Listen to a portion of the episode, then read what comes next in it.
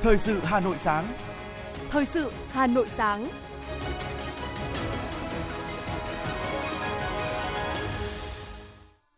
Kính chào quý vị thính giả của Đài Phát thanh và Truyền hình Hà Nội. Hoài Linh và Minh Phương xin được đồng hành cùng quý thính giả trong chương trình Thời sự sáng nay, thứ năm ngày 22 tháng 9 năm 2022. Chương trình có những nội dung chính như sau. Tổng thư ký Liên Hợp Quốc chúc mừng Việt Nam nhân kỷ niệm 45 năm gia nhập Liên Hợp Quốc. Nỗ lực kiên quyết không để đồng bào ở vùng sâu, vùng xa bị thiếu cơm, lạt muối. Nhấn mạnh của Chủ tịch nước Nguyễn Xuân Phúc tại buổi gặp mặt thân mật với đoàn đại biểu dân tộc thiểu số tiêu biểu tỉnh Cao Bằng. ASEAN đẩy mạnh hợp tác phòng chống tội phạm xuyên quốc gia. Cảng hàng không nội bài phải được đầu tư với quy mô xứng tầm thủ đô. Trị giá top 50 thương hiệu giá trị nhất Việt Nam tăng 36%. Tình trạng kháng sinh, tình trạng kháng kháng sinh đang ở mức báo động. Trong phần tin thế giới có những tin chính như sau. Lãnh đạo thế giới kêu gọi hành động khẩn cấp đảm bảo an ninh lương thực. Đánh bom xe ở Thái Lan khiến 5 người thương vong. Nga ban hành lệnh động viên một phần quân đội. Sau đây là nội dung chi tiết. Thưa quý vị, Tổng thư ký Liên Hợp Quốc chúc mừng Việt Nam nhân kỷ niệm 45 năm gia nhập Liên Hợp Quốc.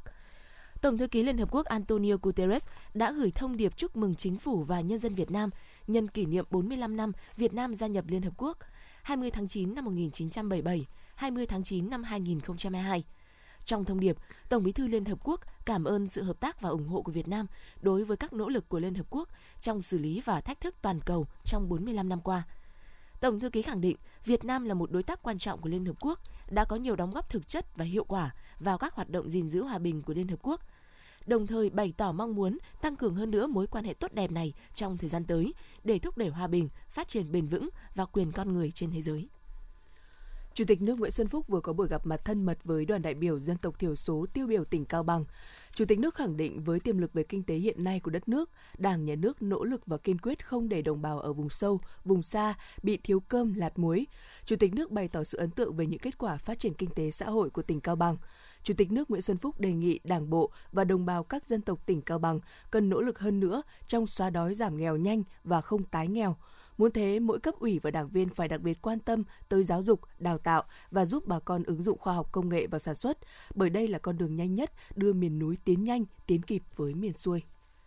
Tiếp tục phiên họp chuyên đề pháp luật tháng 9. Tiếp tục chương trình phiên họp chuyên đề pháp luật tháng 9 năm 2022, Ủy ban Thường vụ Quốc hội xem xét thông qua dự thảo nghị quyết sửa đổi, bổ sung một số điều của nghị quyết số 1210 về phân loại đô thị, dự thảo nghị quyết sửa đổi, bổ sung một số điều của nghị quyết số 1211 về tiêu chuẩn của đơn vị hành chính và phân loại đơn vị hành chính. Chủ tịch Quốc hội Vương Đình Huệ đánh giá cao sự nghiêm túc, chuẩn bị sớm các nội dung của hai dự thảo nghị quyết, bổ sung nhiều tài liệu, nghiên cứu cơ sở lý luận, đồng thời nhấn mạnh quan điểm không thể sửa được toàn diện vì thực tế chỉ sửa đổi, bổ sung một số điều là hợp lý, đáp ứng yêu cầu hiện nay. Đất nước đang phát triển nên các tiêu chuẩn tiêu chí các đơn vị hành chính sẽ có biến động. Với 100% đại biểu có mặt tán thành, Ủy ban Thường vụ Quốc hội đã thông qua nghị quyết sửa đổi, bổ sung một số điều của nghị quyết số 1210 về phân loại đô thị, thông qua nghị quyết sửa đổi, bổ sung một số điều của nghị quyết số 1211 về tiêu chuẩn của đơn vị hành chính và phân loại đơn vị hành chính. Thưa quý vị, Chính phủ vừa ban hành chỉ thị số 16 về nâng cao công tác chăm sóc sức khỏe nhân dân, chủ động thích ứng linh hoạt, góp phần phục hồi nhanh, phát triển bền vững. Một trong những nội dung đáng chú ý tại chỉ thị này đó là Thủ tướng yêu cầu các bộ ngành liên quan quan tâm động viên, nâng cao chế độ đãi ngộ đối với các cán bộ y tế để thu hút giữ chân cán bộ y tế. Cụ thể, Thủ tướng Chính phủ yêu cầu Bộ Y tế chủ trì phối hợp với Bộ Nội vụ, Bộ Lao động Thương binh và Xã hội và các cơ quan liên quan nghiên cứu đề xuất chế độ, chính sách tiền lương, phụ cấp đặc thù ngành, kể cả giải pháp nhằm giữ và thu hút nguồn nhân lực đối với các cán bộ y tế, nghiên cứu chính sách hỗ trợ học sinh, sinh viên các ngành thuộc lĩnh vực sức khỏe, chính sách về công nhận liệt sĩ khi hy sinh và có biện pháp phù hợp, hiệu quả để bảo vệ nhân viên y tế trong khi làm nhiệm vụ các bộ ngành, ủy ban nhân dân tỉnh, thành phố trực thuộc trung ương chú trọng chỉ đạo việc khen thưởng, biểu dương, tôn vinh các tập thể, các cá nhân có thành tích đóng góp cho công tác phòng chống dịch COVID-19, đồng thời xử lý nghiêm theo quy định của Đảng và pháp luật của nhà nước đối với các trường hợp vi phạm. ASEAN đẩy mạnh hợp tác phòng chống tội phạm xuyên quốc gia. Hội nghị Bộ trưởng ASEAN về phòng chống tội phạm lần thứ 16 với chủ đề ASEAN hành động cùng ứng phó với các thách thức và các hội nghị liên quan đã chính thức khai mạc. Phát biểu tại hội nghị, Bộ trưởng Tô Lâm nhấn mạnh, xác định được nguy cơ, thách thức của tình hình tội phạm trong thời gian qua, Bộ Công an Việt Nam đã tăng cường triển khai các biện pháp phòng ngừa, đấu tranh, triệt phá nhiều đường dây tội phạm hình sự, ma túy, mua bán người và đưa người di cư trái phép. tội phạm mạng và sử dụng công nghệ cao, khủng bố cùng các loại tội phạm xuyên quốc gia khác đạt được nhiều kết quả tích cực. Bộ trưởng Tô Lâm khẳng định là một nước thành viên ASEAN, Việt Nam cam kết tham gia tích cực và có trách nhiệm trong các khuôn khổ hợp tác của ASEAN nói chung và hợp tác trong lĩnh vực phòng chống tội phạm xuyên quốc gia nói riêng. Thay mặt đoàn, Bộ trưởng Tô Lâm đề nghị các cơ quan thực thi pháp luật ASEAN cần tiếp tục củng cố và đẩy mạnh triển khai hiệu quả, thực chất các chương trình, kế hoạch hợp tác về phòng chống tội phạm xuyên quốc gia trong các cơ chế hợp tác đa phương ASEAN hiện có.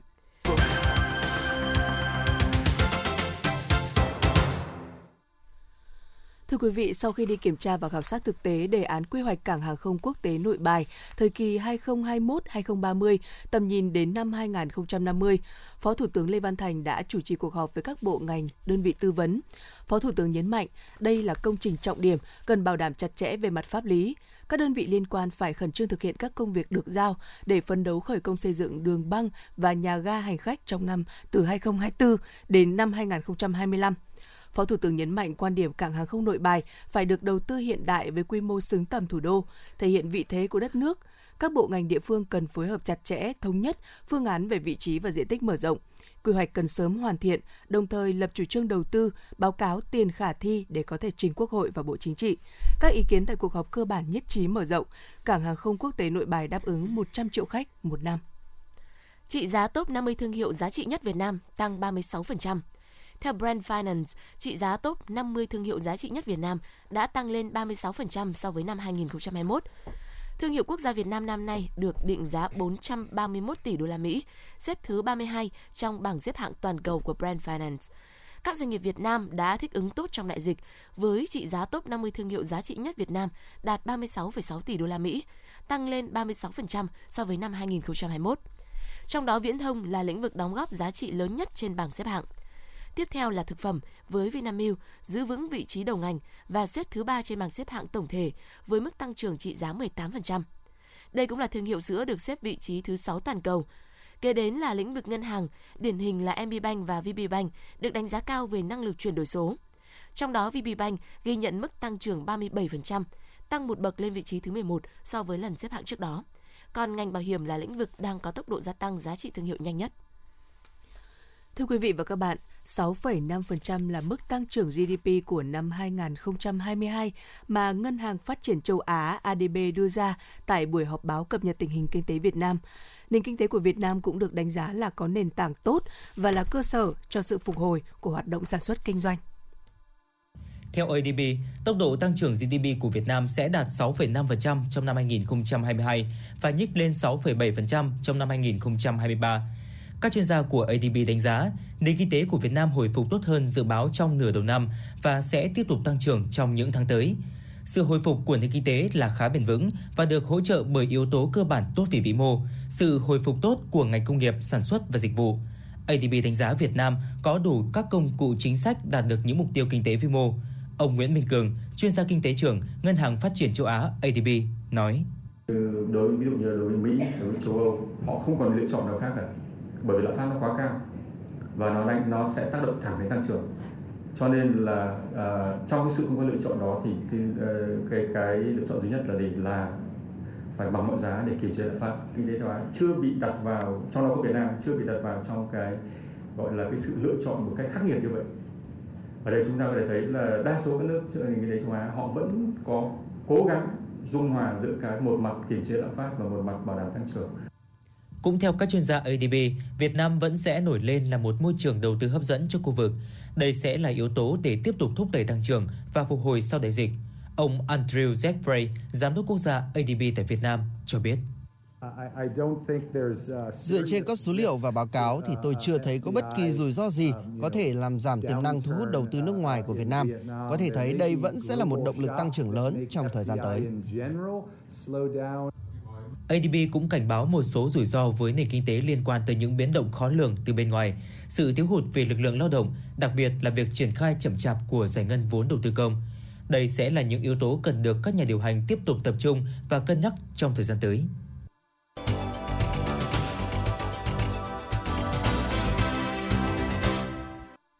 Chủ tịch Ủy ban nhân dân thành phố Hà Nội Trần Sĩ Thanh vừa có buổi tiếp ông Nikolai Brit, đại sứ Đan Mạch tại Việt Nam tới chào xã giao. Đề cập tới dấu mốc 50 năm quan hệ hai nước, đại sứ cho biết trong tháng 11 năm nay sẽ diễn ra chuyến thăm Việt Nam của Thái tử Đan Mạch, trong đó có điểm đến Hà Nội cùng đoàn giới chức Đan Mạch về khí hậu, năng lượng và các doanh nghiệp.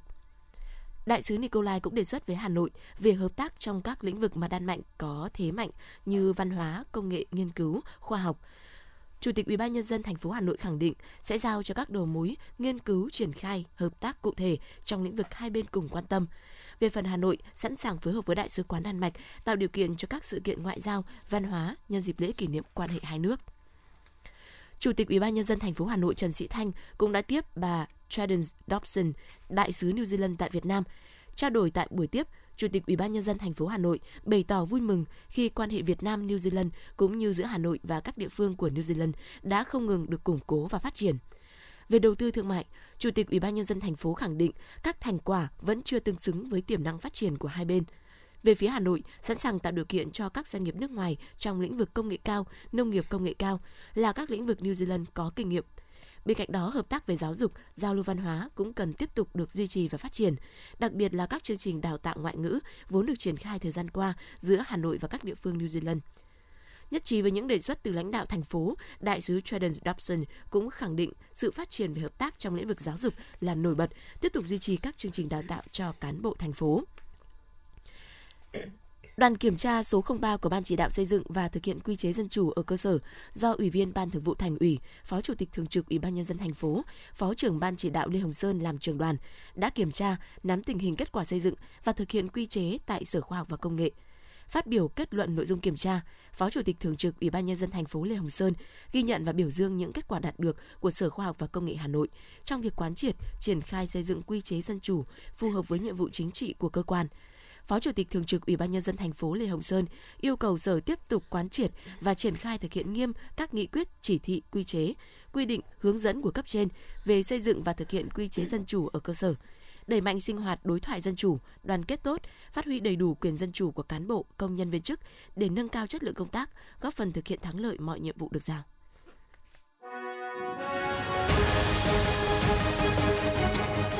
Thời sự Hà Nội, nhanh, chính xác, tương tác cao. Thời sự Hà Nội, nhanh, chính xác, tương tác cao.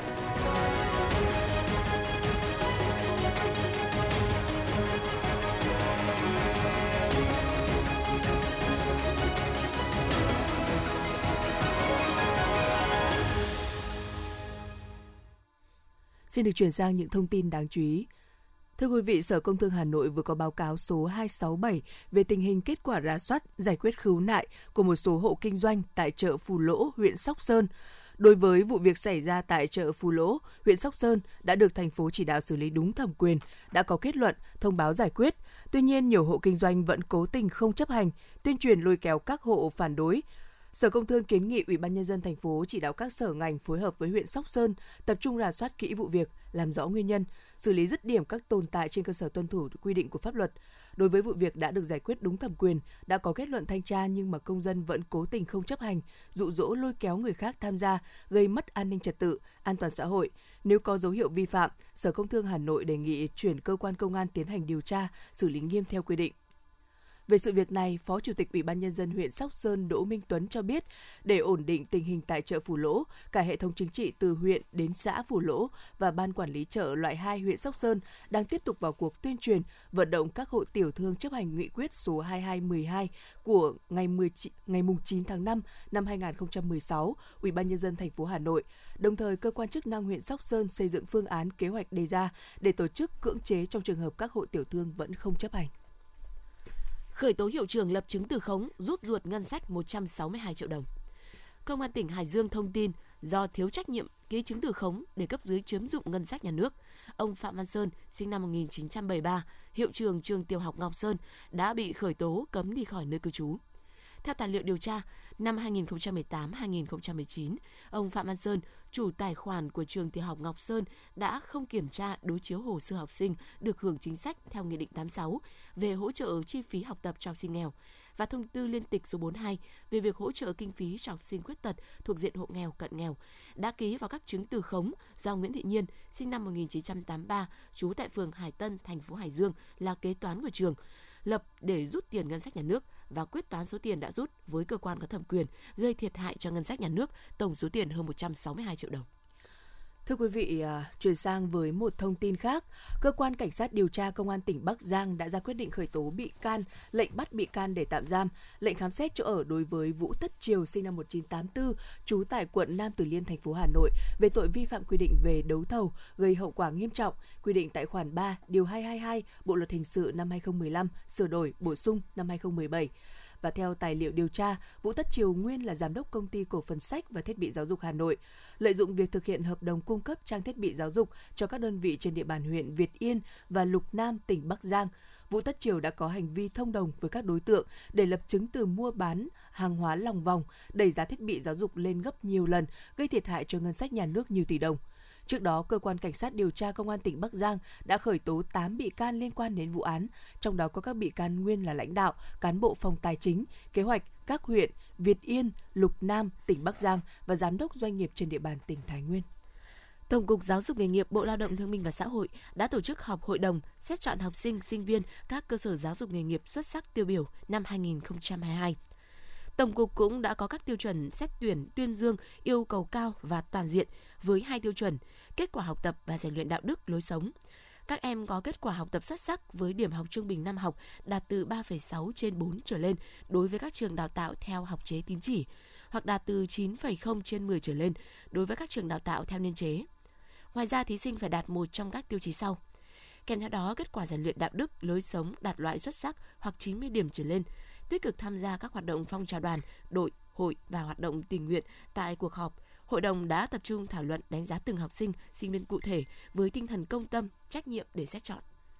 Thưa quý vị, trên địa bàn thành phố Hà Nội vừa ghi nhận 2 ca mắc liên cầu khuẩn lợn, trong đó có một trường hợp do ăn tiết canh lợn, lông lợn. Và như vậy thì từ đầu năm đến nay, Hà Nội đã có 3 ca mắc bệnh này. Điều đáng nói là dù đã có rất nhiều lời cảnh báo về việc ăn tiết canh, ăn thịt tái, sống, không đảm bảo an toàn vệ sinh khi giết mổ, có thể là nguồn gây bệnh nguy hiểm, dễ nhiễm liên cầu khuẩn lợn, nhưng nhiều người vẫn bỏ ngoài tai. Bác sĩ Nguyễn Trung Cấp là Phó Giám đốc Bệnh viện Bệnh nhiệt đới Trung ương cũng đưa ra khuyến cáo người dân không nên chủ quan vì bệnh có thể gây tử vong nếu điều trị muộn. Tỷ lệ tử vong do nhiễm liên khẩu khuẩn lợn là, là 7%. Nếu bệnh nhân được cứu sống thì tỷ lệ di chứng cũng rất cao. Vì thế để phòng nhiễm liên cầu khuẩn lợn, người dân không nên ăn tiết canh, nội tạng lợn và các sản phẩm từ thịt lợn chưa được nấu chín như lòng, tim, gan, thận trần tái, thịt tái, nem chua hay nem chạo không sử dụng thịt lợn có màu đỏ khác thường, xuất huyết hoặc phù nề.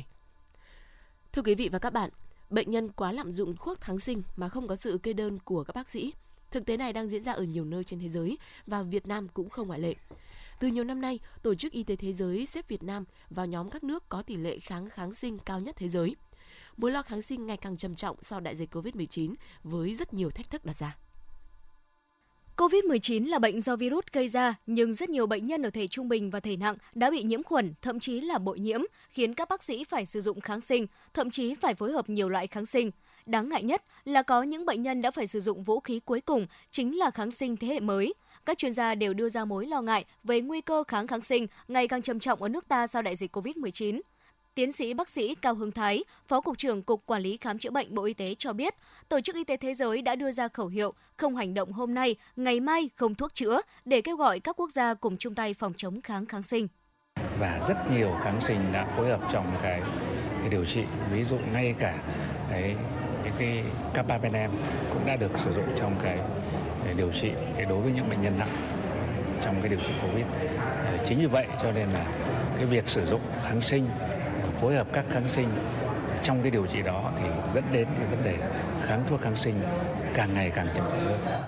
Một nghiên cứu của Bệnh viện Bệnh nhiệt đới Trung ương về tình trạng sử dụng kháng sinh trên 4.500 bệnh nhân tại khoa hồi sức tích cực trên 16 bệnh viện cho thấy 27% trong số này có nhiễm trùng bệnh viện, phần lớn liên quan đến viêm phổi. Đa số các bệnh nhân phải sử dụng từ hai loại kháng sinh trở lên. Nghiên cứu cũng chỉ ra rằng gần 30% chủng vi khuẩn được phân lập và cập nhật vào dữ liệu kháng kháng sinh. Bệnh nhân mắc COVID-19 bị bội nhiễm có tỷ lệ nguy kịch là 74%, tỷ lệ tử vong là 33,7%, trong khi tỷ lệ này ở bệnh nhân thông thường chỉ là 6%. Bác sĩ Nguyễn Trung Cấp, Phó Giám đốc Bệnh viện Bệnh nhiệt đới Trung ương, nói và do cái tình trạng kháng thuốc nó gia tăng ở rất là nhiều bệnh nhân như vậy cho nên bắt buộc phải và cái thể trạng của bệnh nhân rất là suy yếu cho nên bắt buộc chúng tôi phải sử dụng thậm chí đến những vũ khí cuối cùng để uh, về mặt kháng sinh để mà điều trị cho những bệnh nhân đó. Những cái kháng sinh uh, trong nhóm dự trữ như là nitazolit các kháng sinh thế hệ mới vừa mới ra uh, avibactam uh, vân vân đấy hoặc là những cái kháng sinh mà à, để sử dụng cho những cái căn nguyên đặc biệt như là colistin để dành cho các cái vi khuẩn đa kháng hay là à, cái sự gia tăng nấm đòi hỏi chúng tôi cũng phải sử dụng các cái thuốc kháng nấm cũng rất là nhiều.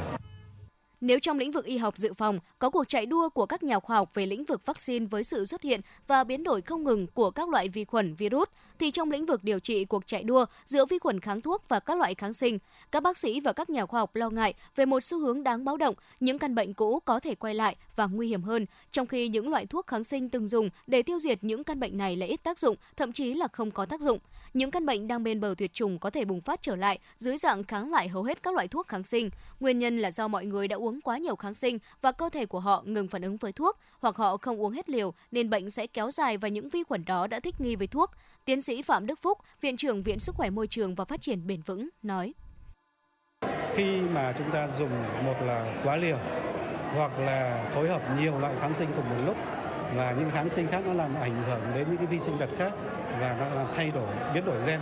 Và vì vậy nó có thể gây ra những cái vi sinh vật mang gen kháng thuốc mà nó tồn tại. Không chỉ trên người bệnh mà có thể ra cái môi trường thông qua cái phần nước thải, cái phần thải ra. Và nó có sự lây nhiễm chéo. Ngay đến chéo có thể qua cái nhân viên y tế qua dụng cụ, qua cái thói quen về sinh hoạt của người bệnh và người nhà bệnh nhân đến chăm sóc. Thực tế hiện nay, nhiều người uống kháng sinh khi cảm lạnh hay bị những bệnh không phải dùng đến kháng sinh. Nhiều hiệu thuốc bán kháng sinh mà không cần đơn của bác sĩ nên việc lạm dụng kháng sinh ngày càng nhiều. Tình trạng kháng thuốc kháng sinh đang ngày càng gia tăng, thậm chí là với tốc độ nhanh hơn chúng ta dự báo. Theo Đại học Oxford, kháng thuốc kháng sinh sẽ là nguyên nhân khiến 1,5 triệu người tử vong mỗi năm. Dự báo đến năm 2050, mỗi năm sẽ có tới 10 triệu người tử vong mà nguyên nhân có thể là do thuốc kháng sinh không còn ngăn ngừa hiệu quả các bệnh thông thường. Các bác sĩ cảnh báo nếu không có những hành động kịp thời, sẽ ngày càng có nhiều bệnh nhân phải nằm viện, thậm chí tử vong vì không loại thuốc nào có thể cứu chữa.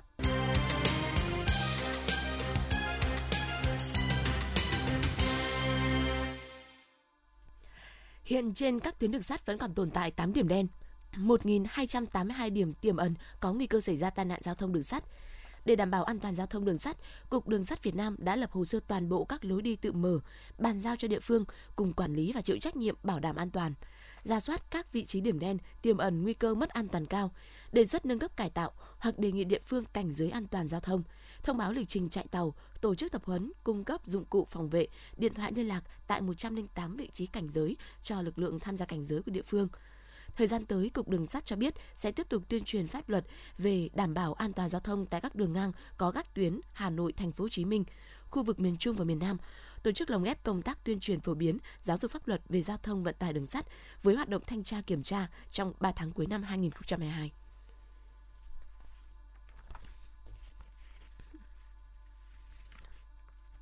Thưa quý vị và các bạn, nhằm tô điểm cho cảnh sắc quê hương, sau 2 năm Hội Liên hiệp Phụ nữ thành phố phát động phong trào những tuyến đường nở hoa, con đường bích họa đã nhận được sự hưởng ứng tích cực từ các cấp hội phụ nữ cơ sở, tạo thành phong trào thi đua sôi nổi và tạo hiệu ứng tích cực, lan tỏa mạnh mẽ phong trào từ các quận nội thành đến những vùng quê ngoại thành Hà Nội. Tuyến đường nở hoa kiểu mẫu dài hơn 500 m, chạy dọc tuyến đường trục chính qua trụ sở Ủy ban nhân dân xã Thành Mỹ đang nở rộ hoa là những nỗ lực công tác chăm sóc không ngừng của chị em hội viên phụ nữ trong xã. Trong tiến trình xây dựng nông thôn mới nâng cao của Ủy ban nhân dân xã Thành Mỹ, thị xã Sơn Tây, thì vai trò của chị em hội viên phụ nữ đã được phát huy trong việc chỉnh trang bộ mặt nông thôn, xây dựng các tuyến đường hoa kiểu mẫu tô điểm cảnh sắc quê hương. Chị Phùng Mai Phương, Chủ tịch Hội Liên hiệp Phụ nữ xã Thành Mỹ, thị xã Sơn Tây chia sẻ.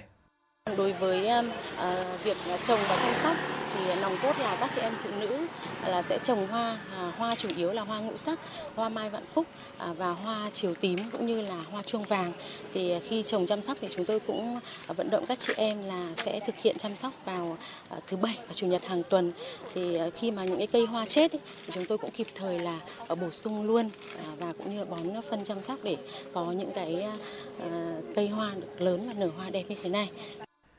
Trong tiến trình xây dựng nông thôn mới nâng cao, kiểu mẫu phát huy vai trò của phụ nữ,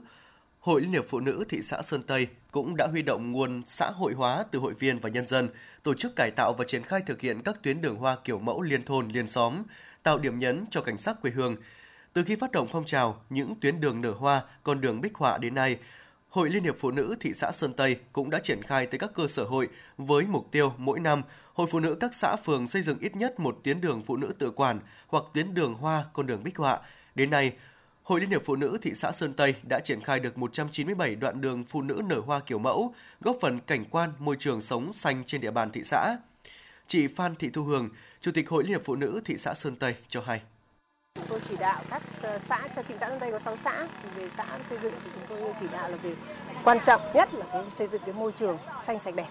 Thế trong đó triển khai đến các ờ, xã là chúng ta phải xây dựng các đoạn đường tuyến, đường nở hoa. Thì ờ, ngoài xã Thanh Mỹ thì chúng tôi còn các xã kia. Thì đây là tuyến đường mà xã quản lý. Thế còn các thôn ở đây có 11 à, thôn thì có 11 chi à, hội đều và đều xây dựng đoạn đường phụ nữ xanh sạch đẹp và nở hoa và công tác vệ sinh hàng tuần hàng tháng thế rồi ngoài ra thì chúng tôi ờ, trong xã này còn có một cái mô hình nữa chúng tôi là phân ờ, xử lý rác thải phân loại rác thải hữu cơ qua 2 năm Hội Liên hiệp Phụ nữ thành phố đã phát động phong trào những tuyến đường nở hoa, con đường bích họa có triển khai thi và chấm điểm. Hàng trăm tuyến đường nở hoa đã được hình thành, từ đầu năm đến nay, toàn thành phố đã có 140 tuyến đường hoa được triển khai tạo thành phong trào thi đua sôi nổi. Bà Lê Kim Anh, Chủ tịch Hội Liên hiệp Phụ nữ thành phố Hà Nội đánh giá. Và chúng tôi rất là phấn khởi là không chỉ có các đoạn đường uh, tuyến phố uh, tham gia dự thi uh, cấp thành phố mà phong trào đã được lan tỏa đến tất cả các chi hội ở chi hội nào cũng có những ờ, mô hình phụ nữ tham gia bảo vệ môi trường và nhất là các đoạn đường tuyến phố mà phụ nữ ờ, chung tay ờ, đảm nhận để có thêm màu xanh, có thêm không gian xanh và nở hoa, góp phần tạo góp phần nâng cao cái đời sống văn hóa tinh thần ở địa phương rất là tích cực. Biến những tụ điểm rác thải các con đường cỏ dại thành tuyến đường nở hoa đang được các cấp hội phụ nữ triển khai mạnh mẽ. Những tuyến đường nở hoa hay con đường bích họa là biểu hiện sinh động nhất về diện mạo nông thôn mới ở ngoài thành Hà Nội. Những tuyến đường hoa như khoác lên mình chiếc áo mới rực rỡ, không chỉ tô điểm cho khu vực nông thôn trở nên tươi đẹp, mà các đô thị cũng thêm phần tươi xanh, góp phần làm nên sức sống mới cho người dân thủ đô.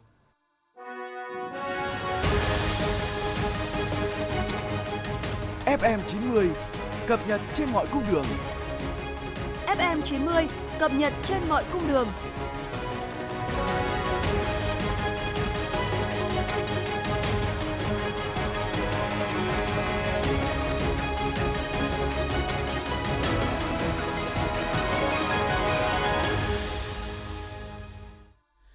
Xin được chuyển sang phần tin quốc tế. Thưa quý vị, các nhà lãnh đạo thế giới hôm qua đã kêu gọi những nỗ lực khẩn cấp nhằm giải quyết tình trạng mất an ninh lương thực trên toàn cầu. Lời kêu gọi trên được đưa ra tại Hội nghị an ninh lương thực toàn cầu do Liên minh châu Âu, Liên minh châu Âu Phi, Mỹ và Tây Ban Nha diễn ra bên lề Đại hội đồng Liên Hợp Quốc tại New York. Tại hội nghị, cách thách thức để giải quyết cuộc khủng hoảng à, à, lương thực toàn cầu hiện nay cũng như củng cố hệ thống sản xuất lương thực địa phương, cải thiện quá trình phân phối lực lượng và viện trợ lương thực khẩn cấp đã được các đại biểu thảo luận và theo báo cáo mới nhất của Tổ chức Nông nghiệp và Lương thực Liên Hợp Quốc, hiện có 345 triệu người có nguy cơ bị thiếu đói và 70 triệu người bên bờ vực của nạn đói trên toàn cầu. Con số này cao hơn gấp 2,5 lần so với thời điểm trước khi xảy ra đại dịch COVID-19.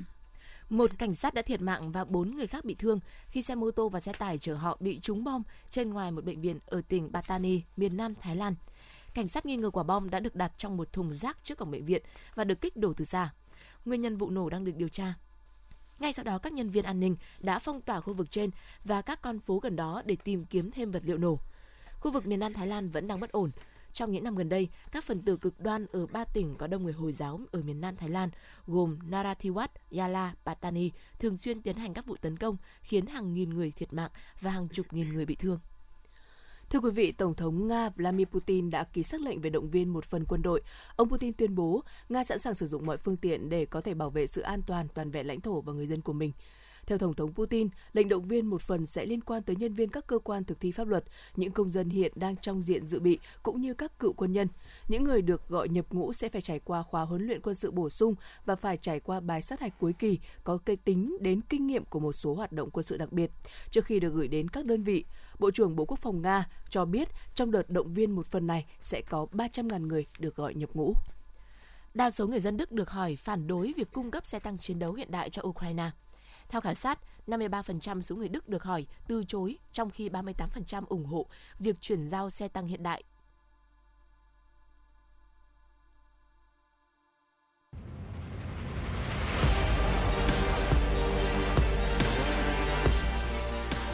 Bản tin thể thao. Bản tin thể thao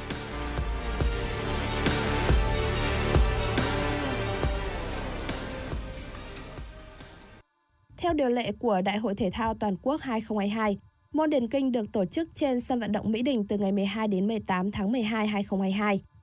Đây chính là địa điểm đã diễn ra môn thi này tại SEA Games 31. Môn điền kinh sẽ có 50 nội dung, nhiều hơn SEA Games 31 3 nội dung. Ban tổ chức sẽ áp dụng hai vòng thi đấu sơ loại và chính thức. Thành tích chuẩn tại vòng thi đấu chính thức được căn cứ vào kết quả thi đấu của giải vô địch điền kinh quốc gia năm 2019 2020, 2021 và SEA Games 31. Hiện tại các địa phương đang gấp rút tập luyện để chuẩn bị tốt nhất cho đại hội lần này. Tại đại hội năm nay, việc kiểm tra doping sẽ được kiểm soát gắt gao, đặc biệt ở môn điền kinh khi đã có hai vận động viên dính doping ở SEA Games 31 vừa qua. Liên đoàn bóng đá châu Âu UEFA đã tiếp tục đưa ra lệnh cấm với bóng đá Nga, khiến quốc gia này không thể góp mặt tại kỳ Euro 2024. Mặc dù ban lệnh cấm với Nga nhưng UEFA vẫn cho phép Belarus tham gia vòng loại. Đội tuyển này sẽ phải thi đấu trên sân trung lập và không có khán giả. Lễ bốc thăm vòng loại Euro 2024 sẽ diễn ra vào ngày 9 tháng 10. Năm ba đội tuyển được chia vào 7 nhóm hạt giống dựa vào bảng xếp hạng chung của Nation League. Từ đó UEFA sẽ tổ chức bốc thăm 10 bảng đấu, 7 bảng 5 đội và 3 bảng 6 đội. 10 đội nhất bảng và 10 đội nhì bảng sẽ giành vé trực tiếp đến Euro 2024. Ba vé còn lại được quyết định thông qua trận playoff diễn ra vào tháng 3 2024. Đây là giải đấu lớn thứ hai liên tiếp tuyển Nga bị cấm tham dự vì xung đột vũ trang với Ukraine. Trước đó, đội tuyển này đã bị FIFA loại khỏi vòng playoff tranh vé dự World Cup 2022 vào tháng 3 năm nay. Ngoài ra, các câu lạc bộ Nga cũng bị UEFA cấm tham dự các cúp châu Âu từ cuối mùa giải trước đến nay. Ngày hôm nay 21 tháng 9, thành phố Hà Nội đã có mưa rào và rông rải rác. Dự báo do ảnh hưởng của áp cao lạnh lục địa tiếp tục tăng cường, kết hợp với rìa phía Bắc giải hội tụ nhiệt đới có trục qua Trung Trung Bộ, có xu hướng nâng trục lên phía Bắc. Từ nay đến 24 tháng 9, thành phố Hà Nội có mưa rào và rông, cục bộ có mưa vừa mưa to. Trong mưa rông có khả năng xảy ra lốc xét và gió giật mạnh. Lượng mưa các nơi phổ biến từ 50 đến 80 mm, có nơi lớn hơn. Cảnh báo cấp độ rủi ro thiên tai do lốc xét cấp 1 và đó là thông tin trong bản tin dự báo mưa rông thành phố Hà Nội. Quý vị và các bạn vừa nghe chương trình thời sự sáng của Đài Phát thanh Truyền hình Hà Nội, chỉ đạo nội dung Nguyễn Kim Khiêm, chỉ đạo sản xuất Nguyễn Tiến Dũng, tổ chức sản xuất Quang Hưng, đạo diễn Hoa Mai, phát thanh viên Hoài Linh, Minh Phương cùng với kỹ thuật viên phòng thu Kim Thoa thực hiện. Xin kính chào tạm biệt và hẹn gặp lại quý vị trong chương trình thời sự 11 giờ trưa nay.